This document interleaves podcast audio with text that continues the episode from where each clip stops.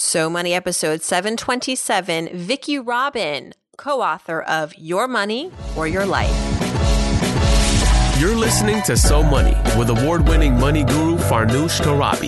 Each day, get a 30 minute dose of financial inspiration from the world's top business minds, authors, influencers, and from Farnoosh herself. Looking for ways to save on gas or double your double coupons? Sorry, you're in the wrong place. Seeking profound ways to live a richer, happier life. Welcome to So Money. What's more important to you, your money or your life? Welcome to So Money, everyone. I'm your host, Farnoosh Torabi. Over 25 years ago, our guest today asked the world this fundamental question, and her book became an international sensation.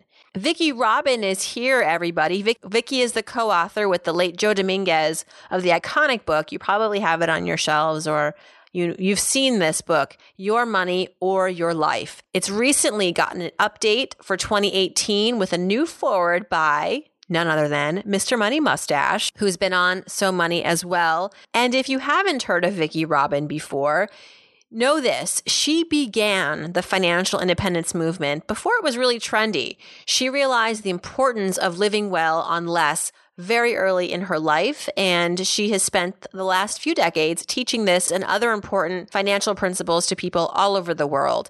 With over a million copies sold in about a dozen languages, Your Money or Your Life remains one of the preeminent guides on personal finance in existence. You can go to yourmoneyoryourlife.com to check it out.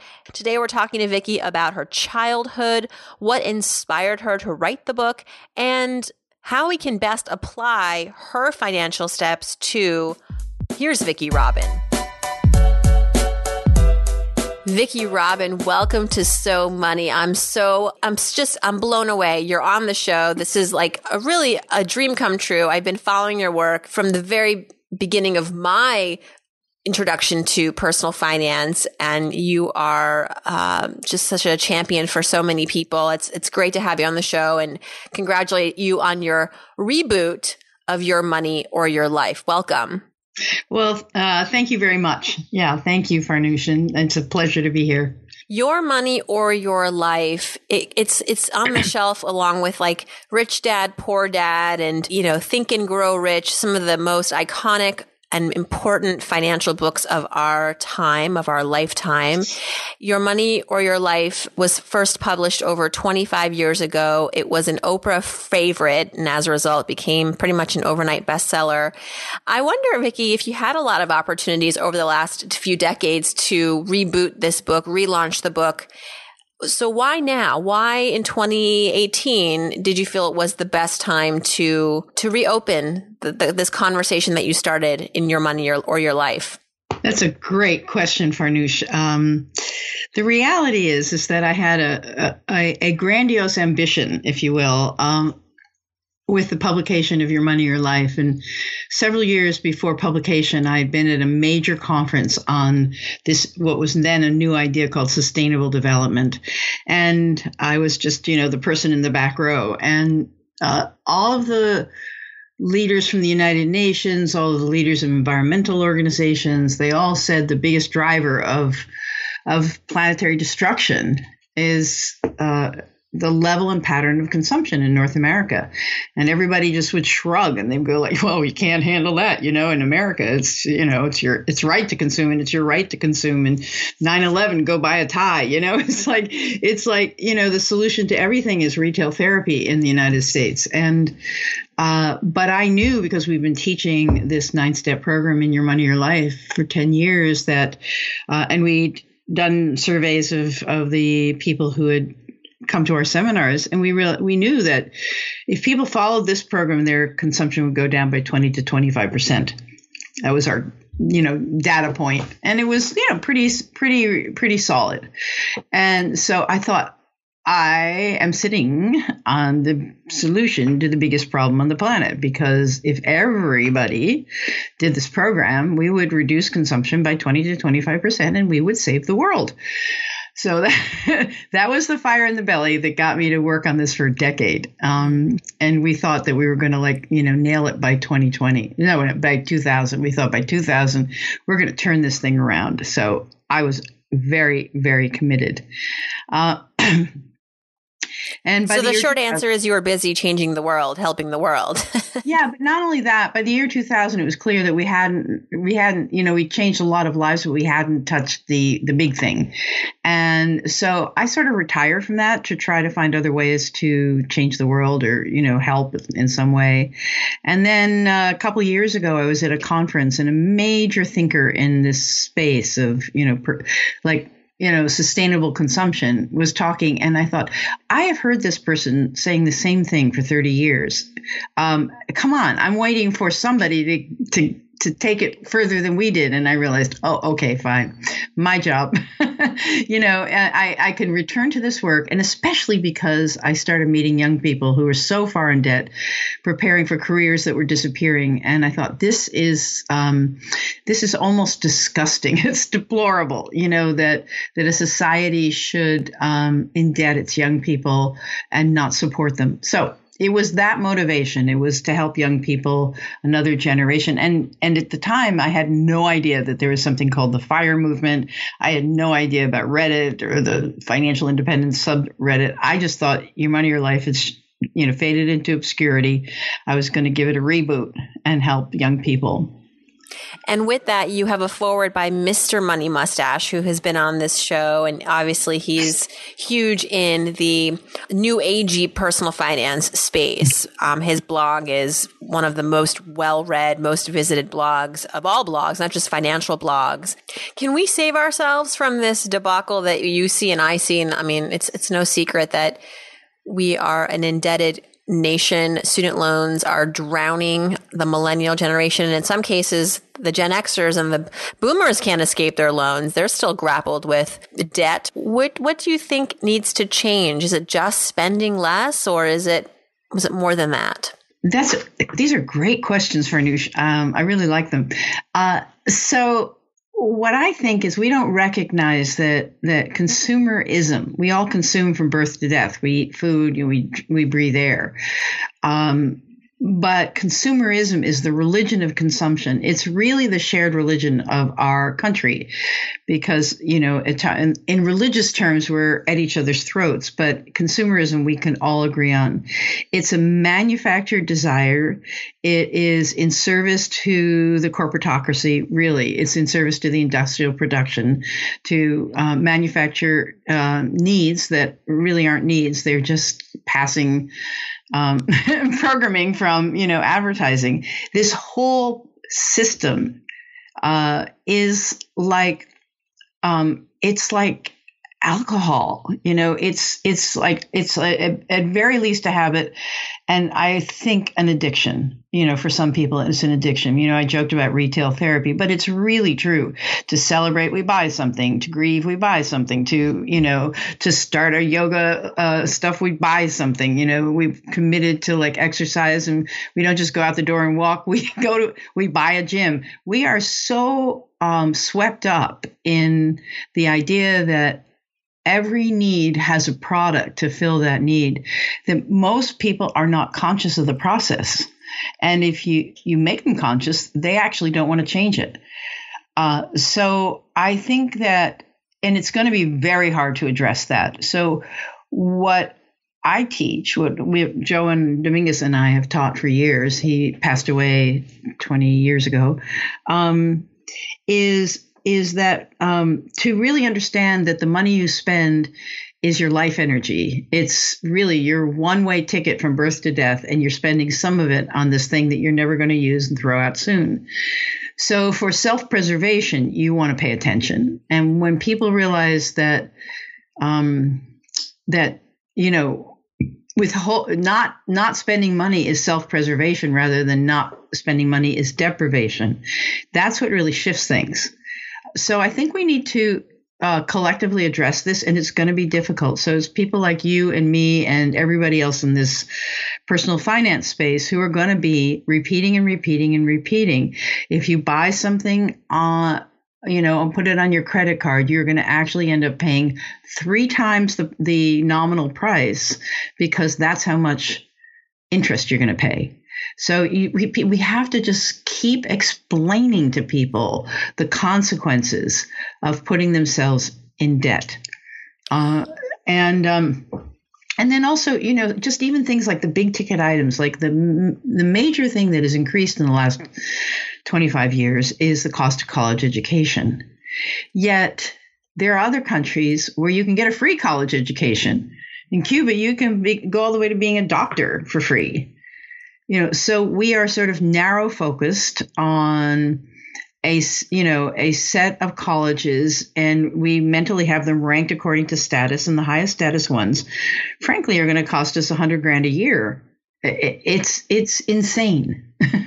It's insane and we have to see that it's insane and it's mm-hmm. insane not because i say so but because you realize that you do not want to do this and, and so there's, you know, once you realize that, once you've freed your mind, once you realize, you know, I'm in the Matrix, you know, this is, I'm in the Truman Show. Um, you know, once you realize that and you develop sort of a oh no shame, no blame sense of humor about it or, or sense of disgust or whatever sense you develop, then, you know, then you're open to the strategies, but you have to like see through the Wizard of Oz, you know, we see we have to see behind the curtain yes. in order to do that.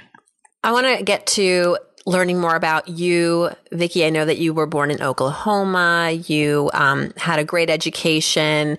Along the way, I want to understand how you became so financially wise. But going back to when you first were pitching the idea of this book and the these concepts that you had and these theorems like not spending money is self-preservation, consumerism is the religion of our country. These are all profound thoughts, but also perfectly simple. And I get it. And I think most people understand it once you address it. So when you were first introducing this book to say publishers and literary agents, and then ultimately the audience. I know Oprah loved it, but before that, there was a lot of other people you had to convince that this book was going to matter and be be worthy. So, what was the reaction? Were people like down with it, or were they? Because I feel like not much has changed, unfortunately, in 25 years. The things you are saying today, we still need to hear them compared to 25 years ago. And so back then, what was the reception to your idea? Um, what sparked it? And then how did people react to it before, before it was published? Because I know there's a whole journey to getting a book published. Yeah. So, um, so I was, you know, number one, um, I had a natural bent to frugality because my desire for experience and adventure and learning, um, I saw very clearly that the less time I spent uh, trying to earn money for somebody else's agenda, the more time I had to live the life I wanted to live.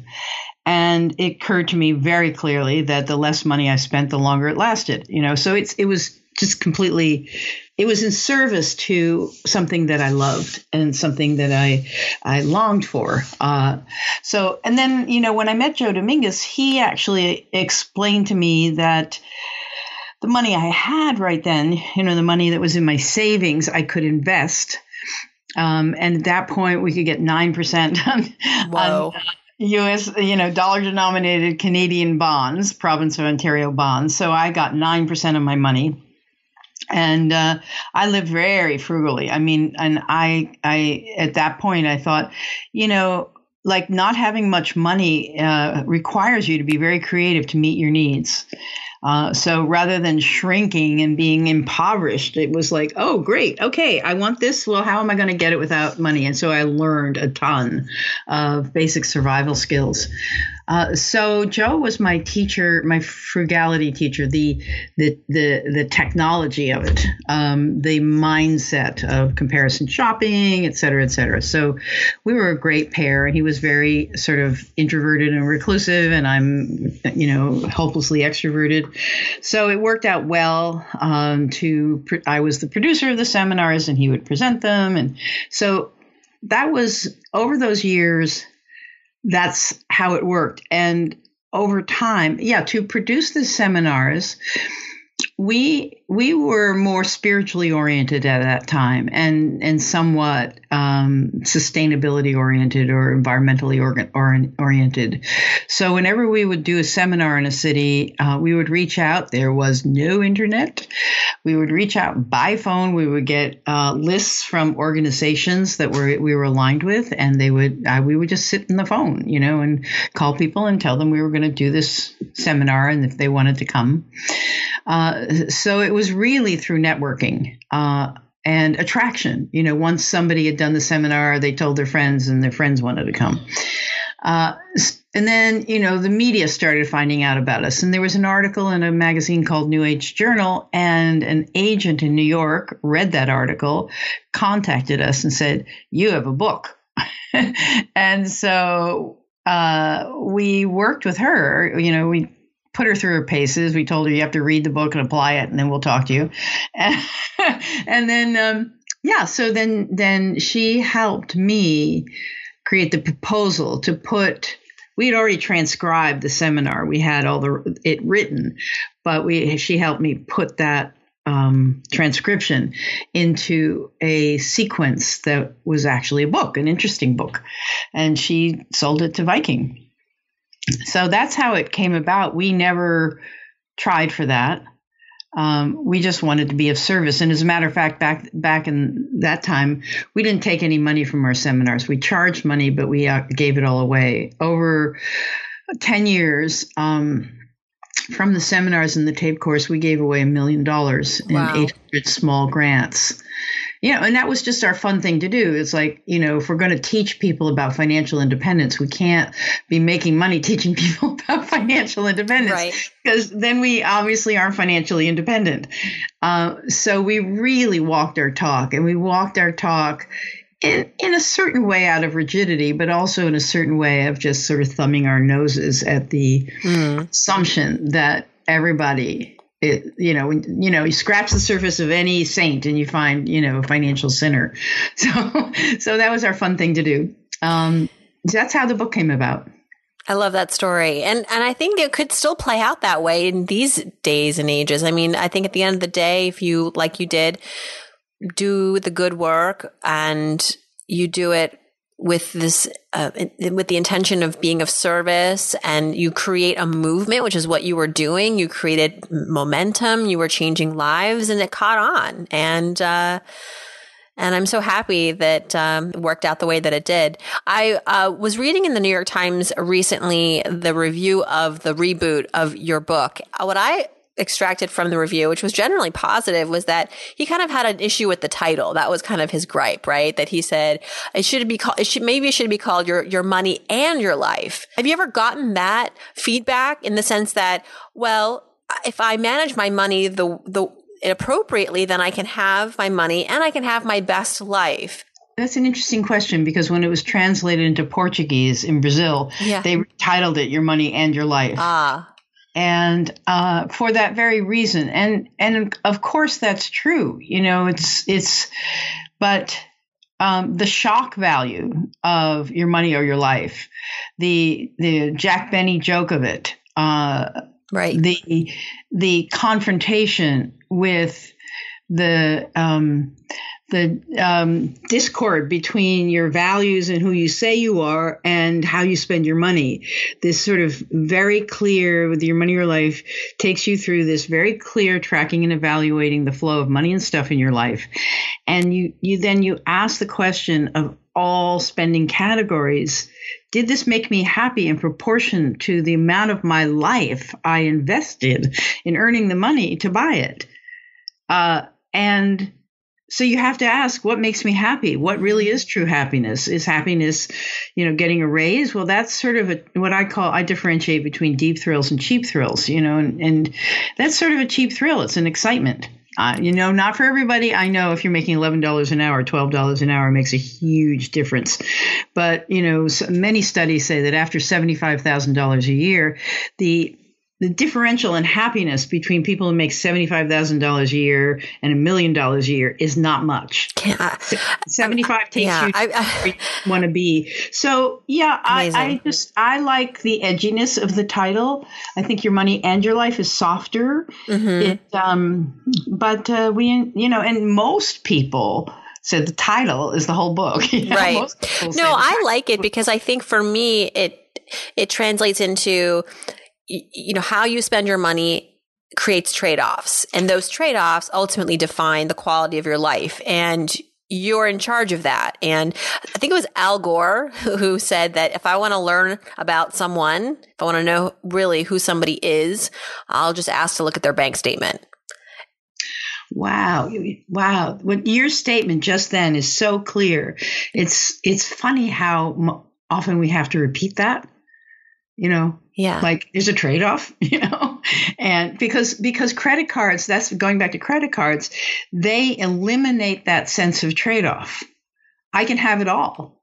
I just have to put it on my card. I'll pay for it later. You know, or when I die. Hopefully at the end of the month in full, as we advocate. Yeah, exactly. But most people, you know, many people don't. Some people know how to manage their debt. I think that's probably if there is financial education for kids, and and um, my partner in in the uh, uh, we've created a platform, Grant Sabatier and I. We've made a commitment that the surplus money that we earn from this platform is going to go into financial education for kids. But this transformational money, values, happiness um, responsibility, not just you know, not just you know the basic management that they teach you, the bank teaches you. So we have a big commitment to that.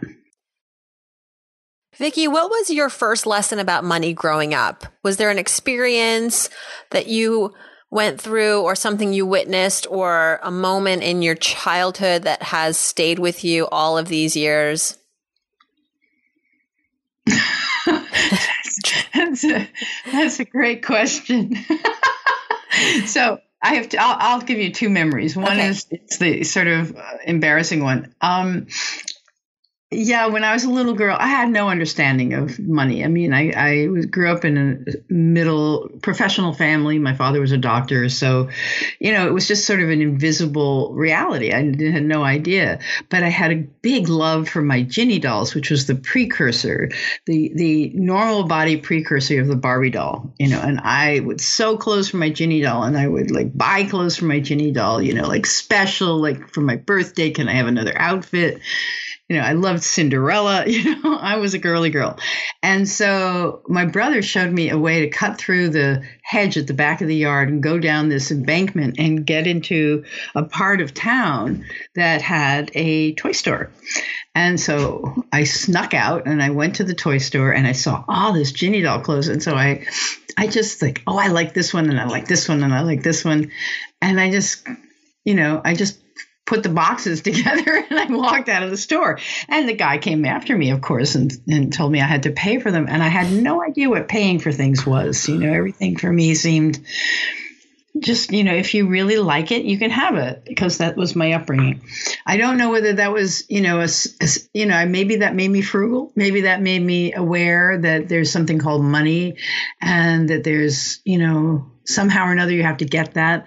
But I would say that in terms of my most significant experience was was when I I really had a yen to escape the country and still go to college. So I was at Brown University and I actually invented and created a program to so that I could go for my junior year to Spain. And and I had a set amount of money that, you know, would pay for my junior year, my 9 months in Spain. And I figured out how to turn that into 16 months in Europe. You know, it's just like I realized that's when I realized How'd you do it? what, how did I do it? Yes. I uh, well, um, my mother actually bought me a car when I was there, so I had a little Volkswagen, and so I went everywhere. Every weekend, I would went go to some part of Spain, and I would go to a festival, and I would fill the car with friends. I mean, we would have five people in that Volkswagen, and uh, we would get like loaves of bread and a bag of oranges and uh, you know we would just go. And then we would um, knock on the door of monasteries and nunneries and usually for you know basically what would be like 10 cents a night they would give you a wine bottle full of hot water and you could go and sleep on some straw mattresses. So i mean i learned all the tricks of of how to extend the money so that i could see places and and learn things. Um, yeah, so that's those are my strategies, and I and I I also I, I met a.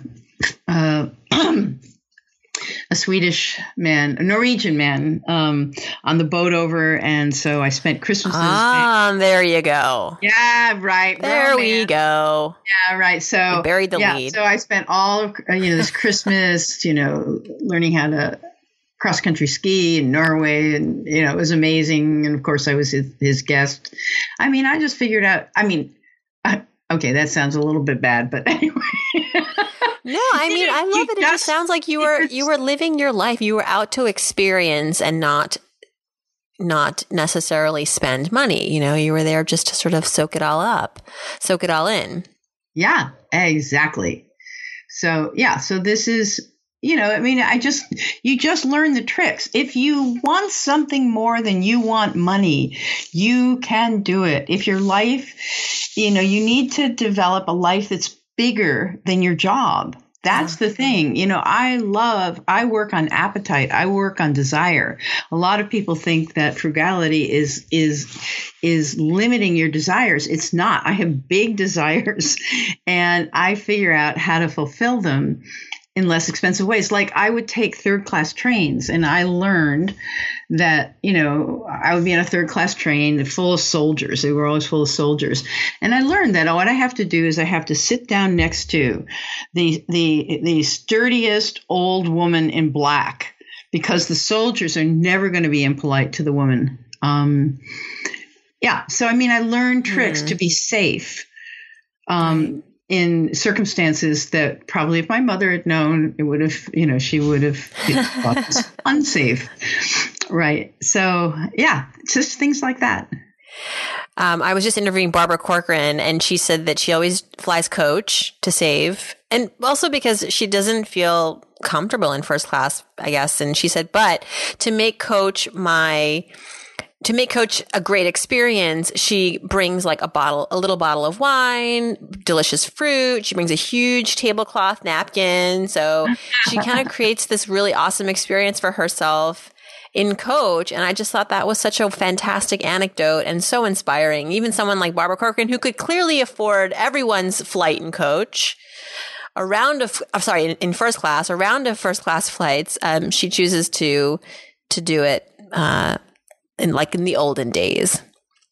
Yeah, and the thing the thing about frugality, if you approach it in a particular spirit, is in a spirit of adventure, is that you will have experiences that the people who are going first class will not have.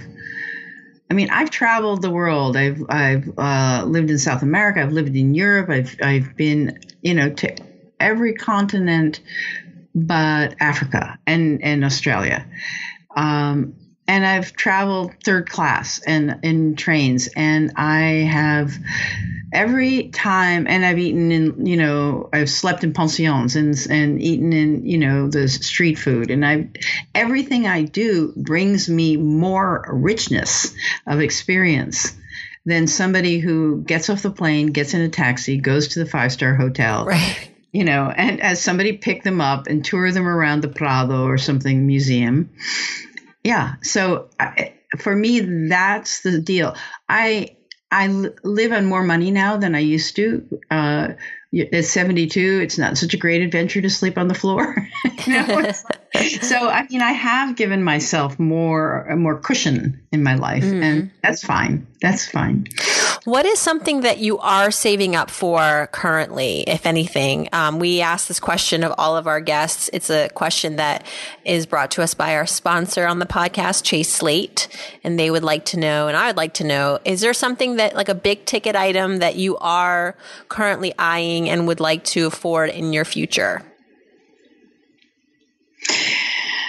Well, since I'm such a saver, I'm not saving up for anything. I work, you know, I, I use a debit card, not a credit card and things like that. So I will tell you some of the things that I've bought recently and that I'm about to buy. Mm-hmm. So uh, I just bought, this is going to seem like a, a funny splurge, um, but I bought a 1500 gallon um, uh, rainwater cistern. Um, as a sort of survivalist measure, put it in the high point of my yard, and it's going to gravity feed uh, water to my garden. And um, so that's a long term uh, natural solution to uh, availability of water.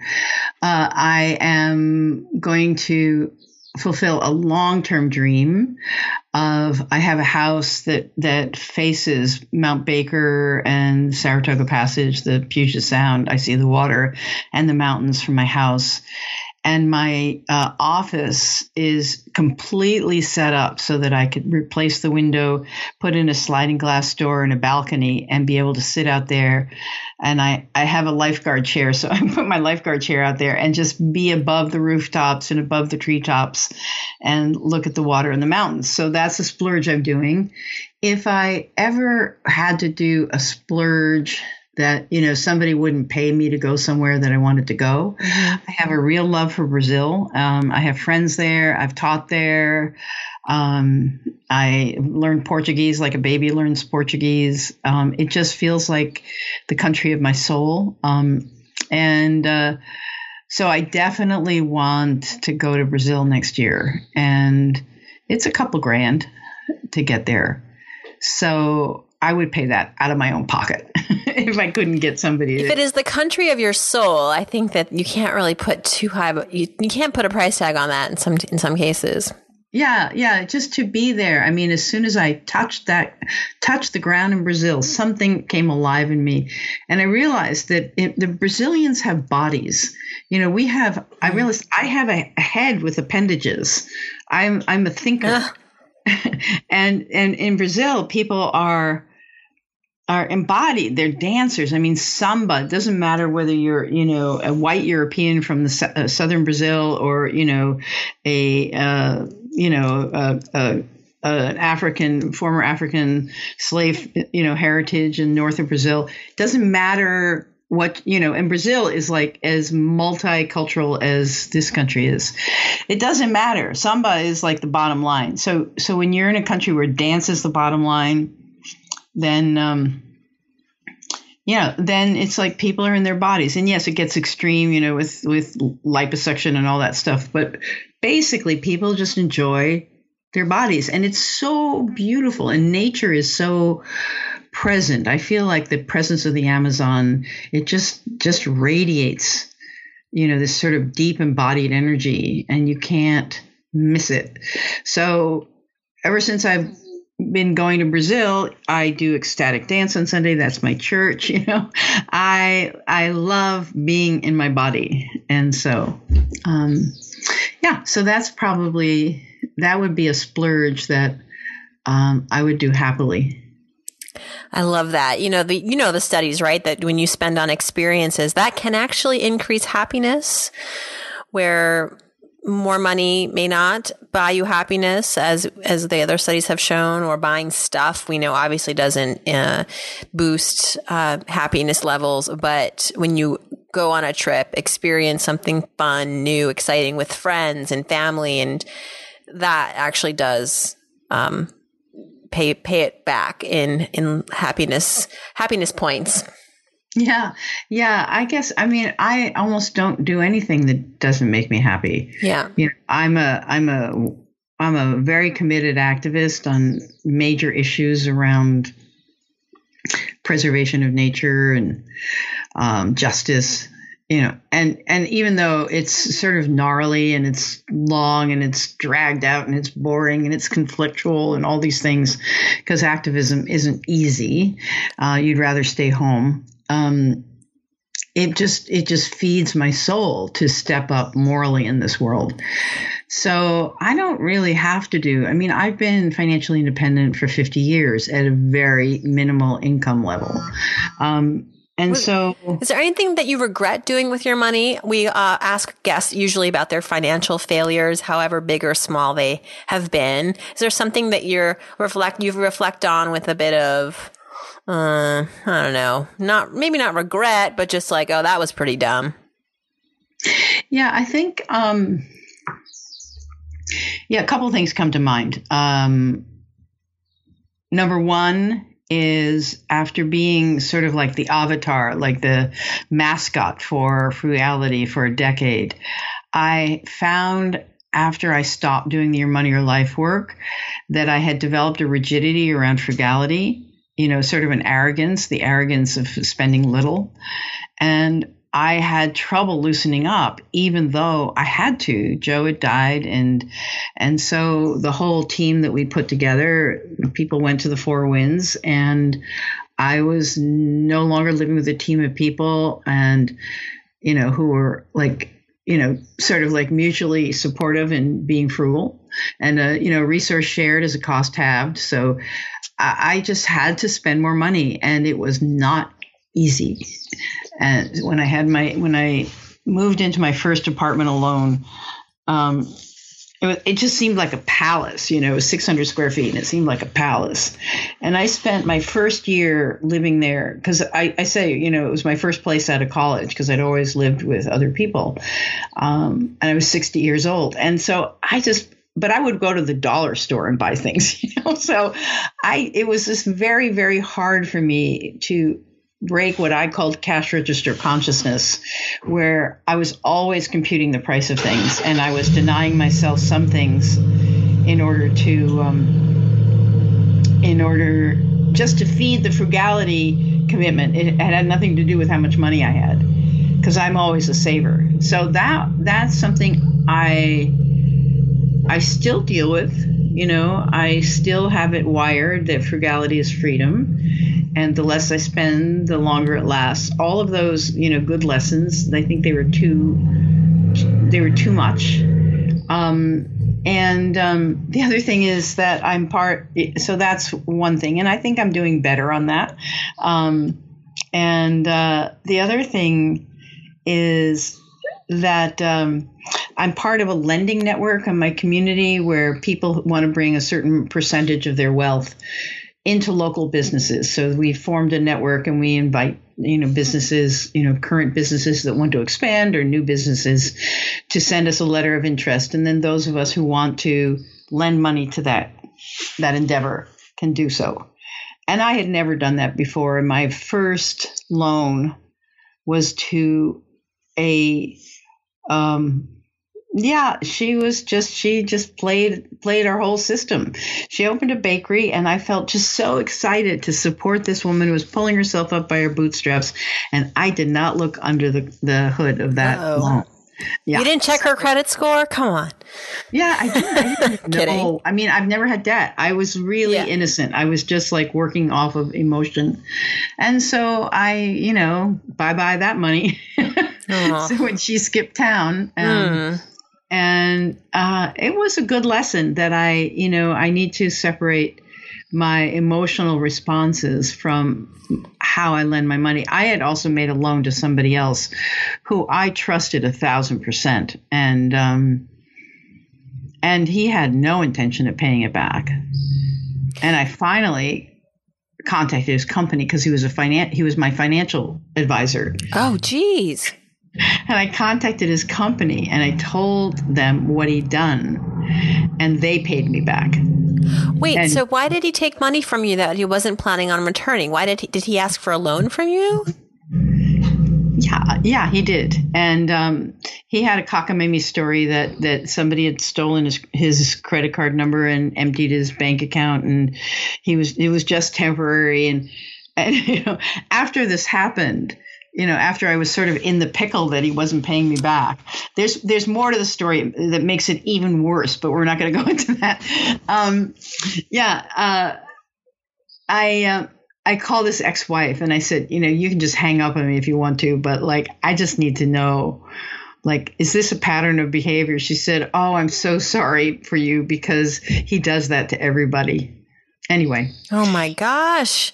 I know. So that was a little traumatic when you, you know, when you give a, a loan to your. But you got it back and you did the right thing by calling yeah i did and, you know i mean i was you know so both of those things teach me that you know with regards to lending money you've got to be not nice yeah, you have to be really matter of fact about it. And if you can't deal with not getting paid back, then don't do it. That's my philosophy. Exactly. Like exactly. I've get, gone on to lend a lot of money into my community, um, but I vetted those loans. They're businesses where I'm, you know, the business itself is collateral.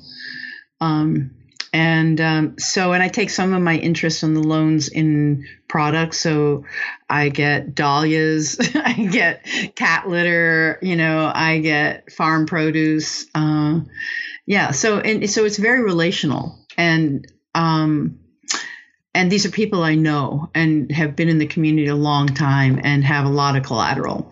And so I feel good about that you know, I feel like I've learned my lesson. I can still open my heart and but I open my heart and my mind is as sharp as a tack, we hope.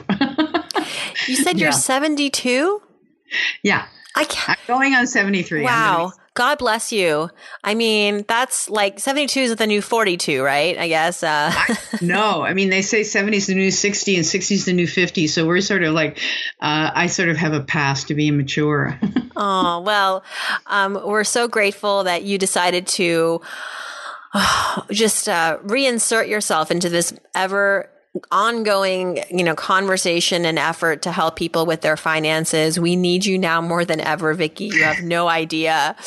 Um, thank you so much for coming on the show and congratulations on the, the latest edition of Your Money or Your Life. I know that, um, Joe, rest his soul, he would be so happy and proud of you and that you're carrying this message into the next generation. Wishing you an amazing summer. Yeah, and I do want to say that um, I have partnered with this man, Grant Sabatier, who's 32 yes, Grant. Sabatier, Millennial Money. He's been on the show. Money. And uh, yeah, Grant is amazing. And he approached me a year ago and he said, I want to do a platform for your money, your life. You know, he's a real pro and on internet, you know, PR and marketing and stuff like that.